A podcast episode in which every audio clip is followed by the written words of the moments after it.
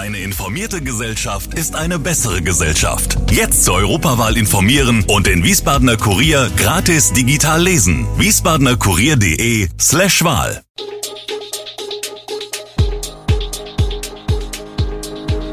Gude, unser morgendliches News Update.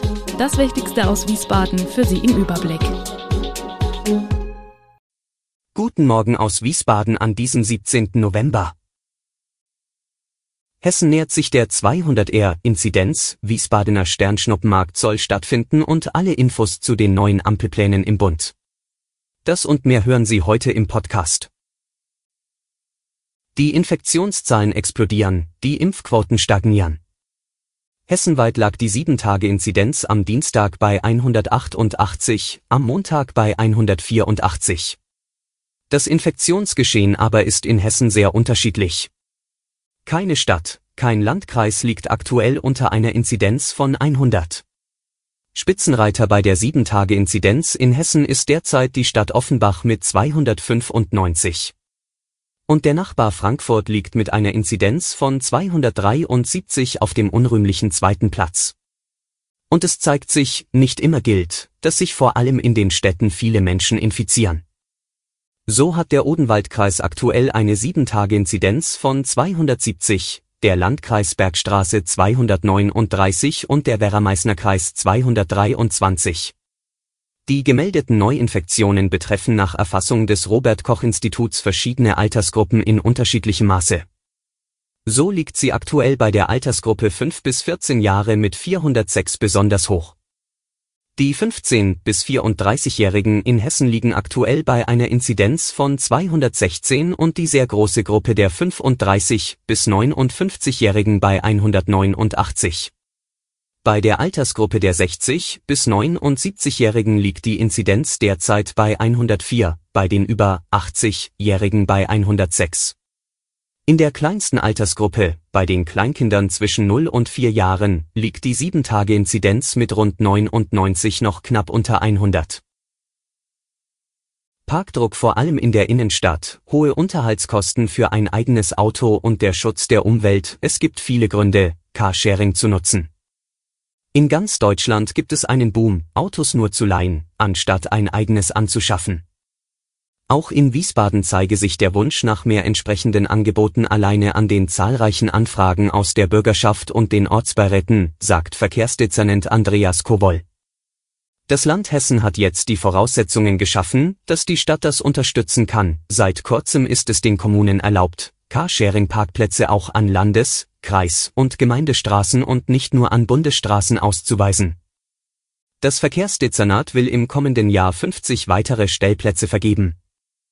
In Wiesbaden sind momentan mit Book Drive, Stadtmobil und Scooter drei Anbieter aktiv. Alle wollen gern ihre Flotte ausbauen, so Kowol. Für Markierung und Beschilderung der Stationen sollen 50.000 Euro bereitgestellt werden. Die Änderung der Sondernutzungssatzung muss noch final von der Stadtverordnetenversammlung am Donnerstag 18. November beschlossen werden, bevor sie in Kraft treten kann. Kurz vor dem Wochenende hatte das Robert Koch Institut angesichts der hohen Infektionsrate vor Großveranstaltungen gewarnt, nun hat München mitten im Aufbau seinen Christkindlmarkt abgesagt. In Darmstadt und Offenbach hingegen sind seit Montag die Weihnachtsmärkte geöffnet. Wie stehen die Chancen, dass der Wiesbadener Sternschnuppenmarkt wie geplant ab Dienstag 23. November stattfinden kann? Wir gehen derzeit davon aus, dass die Veranstaltung stattfinden kann, da sie nach aktueller Verordnungslage zulässig ist. Gleichzeitig beobachten wir die Situation sehr genau und sehen insbesondere den Ergebnissen des anstehenden Bund-Länder-Treffens entgegen, sagt dazu Oliver Heiliger, Geschäftsführer von Wiesbaden Congress und Marketing. Eine Entscheidung über eine Absage käme angesichts der laufenden Vorbereitungen bereits heute zur Unzeit. Ob Verschärfungen im laufenden Betrieb oder gar ein Abbruch in Betracht kämen, lasse sich heute nicht sicher absehen. Das derzeitige Konzept entspreche der aktuell geltenden Corona-Schutzverordnung, so Heiliger.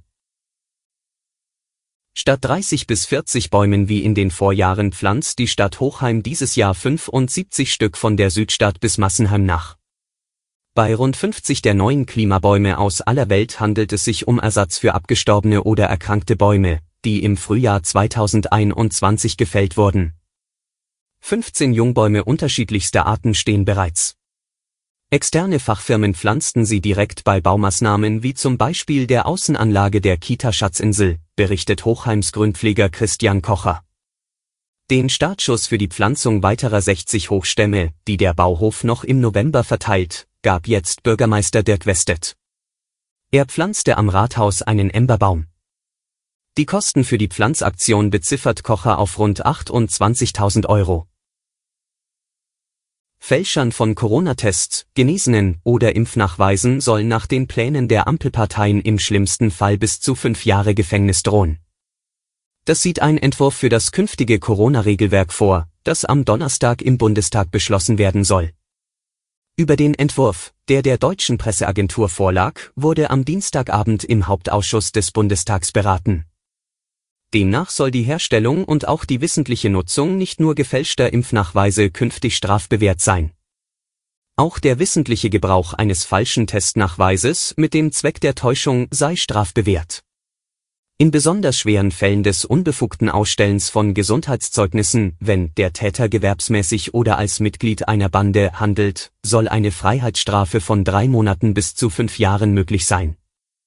Außerdem sehen die Pläne vor, dass Beschäftigte und Besucher Kliniken und Pflegeeinrichtungen nur mit tagesaktuellem negativem Corona-Test betreten dürfen. Eine Impfpflicht für Einrichtungen etwa der Pflege will die mögliche Ampelkoalition dagegen vorerst nicht vorsehen. Alle Infos zu diesen Themen und noch viel mehr finden Sie stets aktuell auf wiesbadener-kurier.de.